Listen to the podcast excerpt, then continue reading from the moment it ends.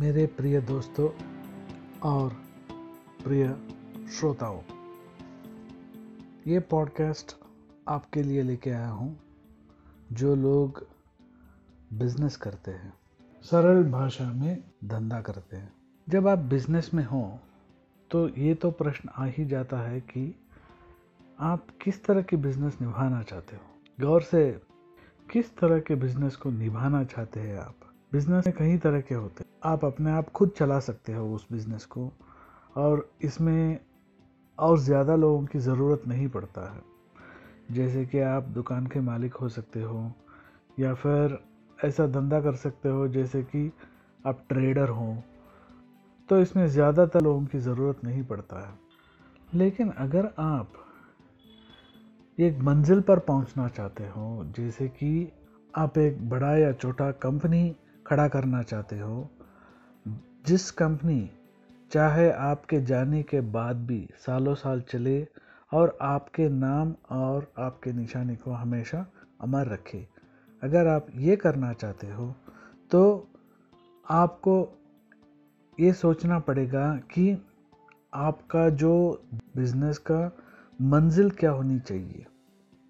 जहाँ तक आप उसको चला रहे हो या फिर चलाते हो तो आपका मंजिल क्या होनी चाहिए? और इस मंजिल को देखने के लिए आपको एक दूरदृष्टि चाहिए। इसी दूरदृष्टि को हम कहते हैं विजन इस विजन के बिना आपके मंजिल तक पहुँचना नामुमकिन है। और उस मंजिल तक पहुँचने के लिए आपको क्या क्या स्ट्रैटजीज मतलब तरकीब इस्तेमाल करना पड़ता है, वो आपको समझदारी से काम लेना पड़ता है। एक बिज़नेस को अगर आप एक ऑर्गेनाइजेशन में बदलना चाहते हो, इसके लिए आपको एक विजन चाहिए। तो ये साकार करने में आपको हमेशा, आप चाहे अकेले आदमी बैठ के एक धंधा चला रहे हो, या फिर एक दुकान चला रहे हो, या फिर आप ट्रेडिंग कर रहे हो, या फिर खुद का एक बिज़नेस चलाने की सोच रहे हो। ये सब के लिए पंचभूत की आवश्यकता है। क्या है ये पंचभूत? वायु, आकाश, वो नहीं है।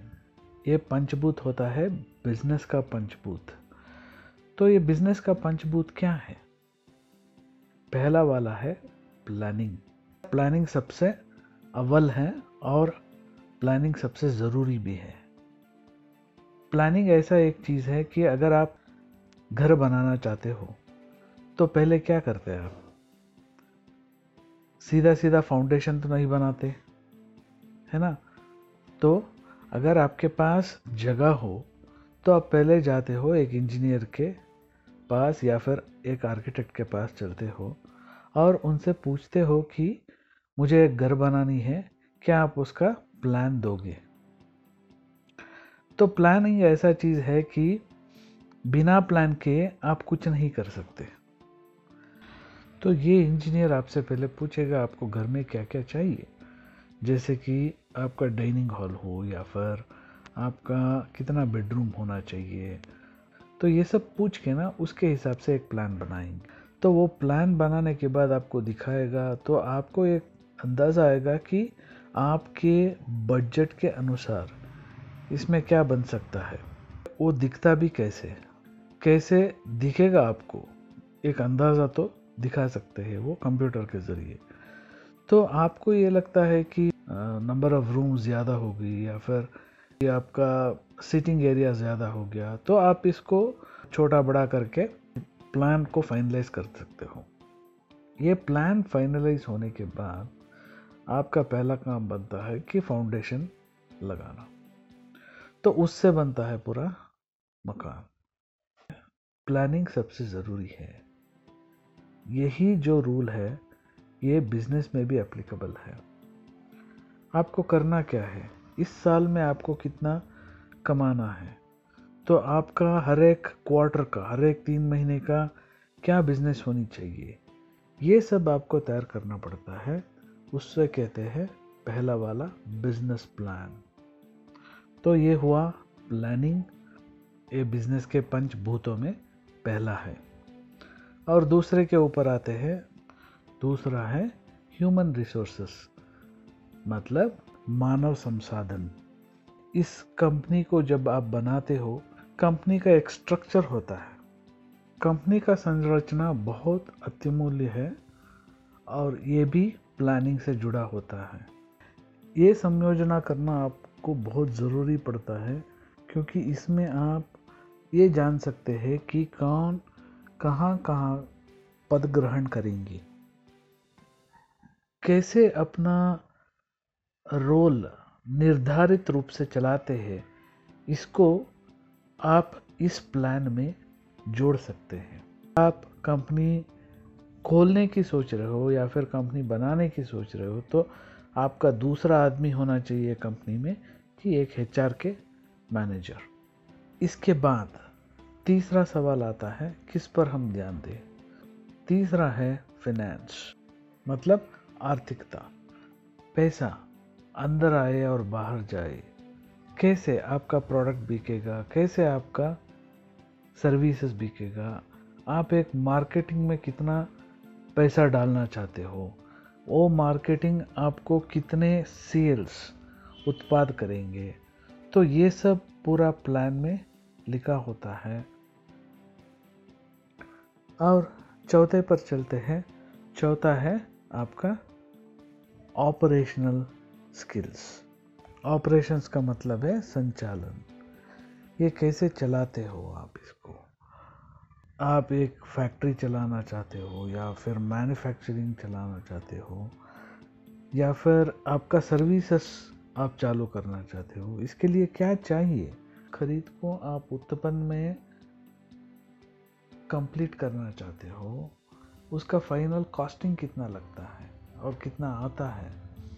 प्रोडक्ट टू शेल्फ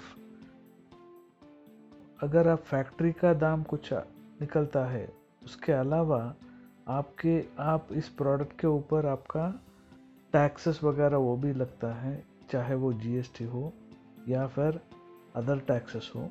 तो ये टैक्सेस लगने के बाद आपका प्रोडक्ट शेल्फ में चला जाता है, जहाँ पे वो बिकेगा। आपको ये तैयार करना पड़ता है कि इन दोनों के बीच मतलब जो खरीद का जो पैसा है और जो बिकता है वो पैसा है। उसके बीच का पैसा आपका प्रॉफिट को निर्धार करता है। तो ये प्रॉफिटेबिलिटी जो भी है, ये प्रॉफिटेबिलिटी है ग्रॉस प्रॉफिट। ऑपरेशंस में ये बहुत ज़रूरी है, क्वालिटी कितना होनी चाहिए। Quality is everything and quality in everything. जो भी आप बनाएँ, उसमें क्वालिटी अव्वल होनी चाहिए। और जैसे कि आप बनाते हो, उस वक्त भी आपको क्वालिटी का ध्यान रखना पड़ेगा। तो ये क्वालिटी हर एक चीज़ में इंपॉर्टेंट बनता है। तो ये आपको लेके चलता है ऑपरेशनल एक्सेलेंस के द्वार पर। ऑपरेशनल एक्सेलेंस को हिंदी में कहते हैं कार्य श्रेष्ठ था। और ये सब, ये चारों हो गया आपका पंचभूत में चार। और बचा कौन? बचा है कस्टमर कस्टमर मतलब ग्राहक, आपका प्रोडक्ट का या फिर सर्विस का खरीदार तो ये सब आप जो भी ये चारों चीज़ें करते हो तो ये सब एक कस्टमर के नाते करते हो। अगर आपके पास कस्टमर नहीं आएगा, ये सब करने का भी कुछ फ़ायदा नहीं है।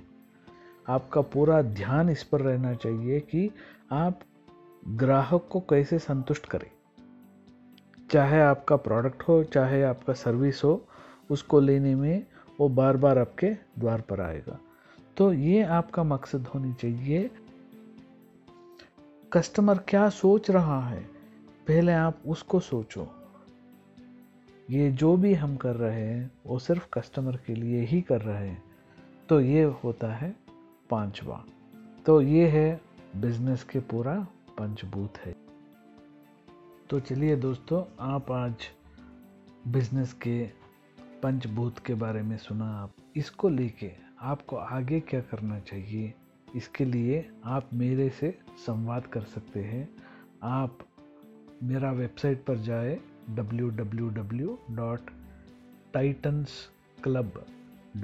इन या फिर डब्ल्यू डॉट कॉम इसके ऊपर जाके आप एक वन टू वन संवाद को आप बुक कर सकते हो। उसके बाद आपके बिज़नेस को कैसे आगे लेके जाएँगे, इसके ऊपर हम बातें कर सकते हैं। ये सब सुनने के लिए आपको बहुत बहुत धन्यवाद। और ऐसे ही सुनते रहिए मेरा अगला पॉडकास्ट बिज़नेस ज्ञान के बारे में। आप सतर्क रहे और स्वस्थ रहे। मेरा कोशिश हमेशा ये रहता है कि मैं शुद्ध भाषा में बात करूँ, लेकिन ये जो विषय मैंने लिया है नेचुरल लैंग्वेज में इतना मुश्किल है वो इस्तेमाल करना, ये मुझे बहुत मुश्किल लगता है। मैं क्षमा चाहता हूँ आपसे कि अगर मैं इंग्लिश में कहीं शब्द इस्तेमाल कर लिया तो।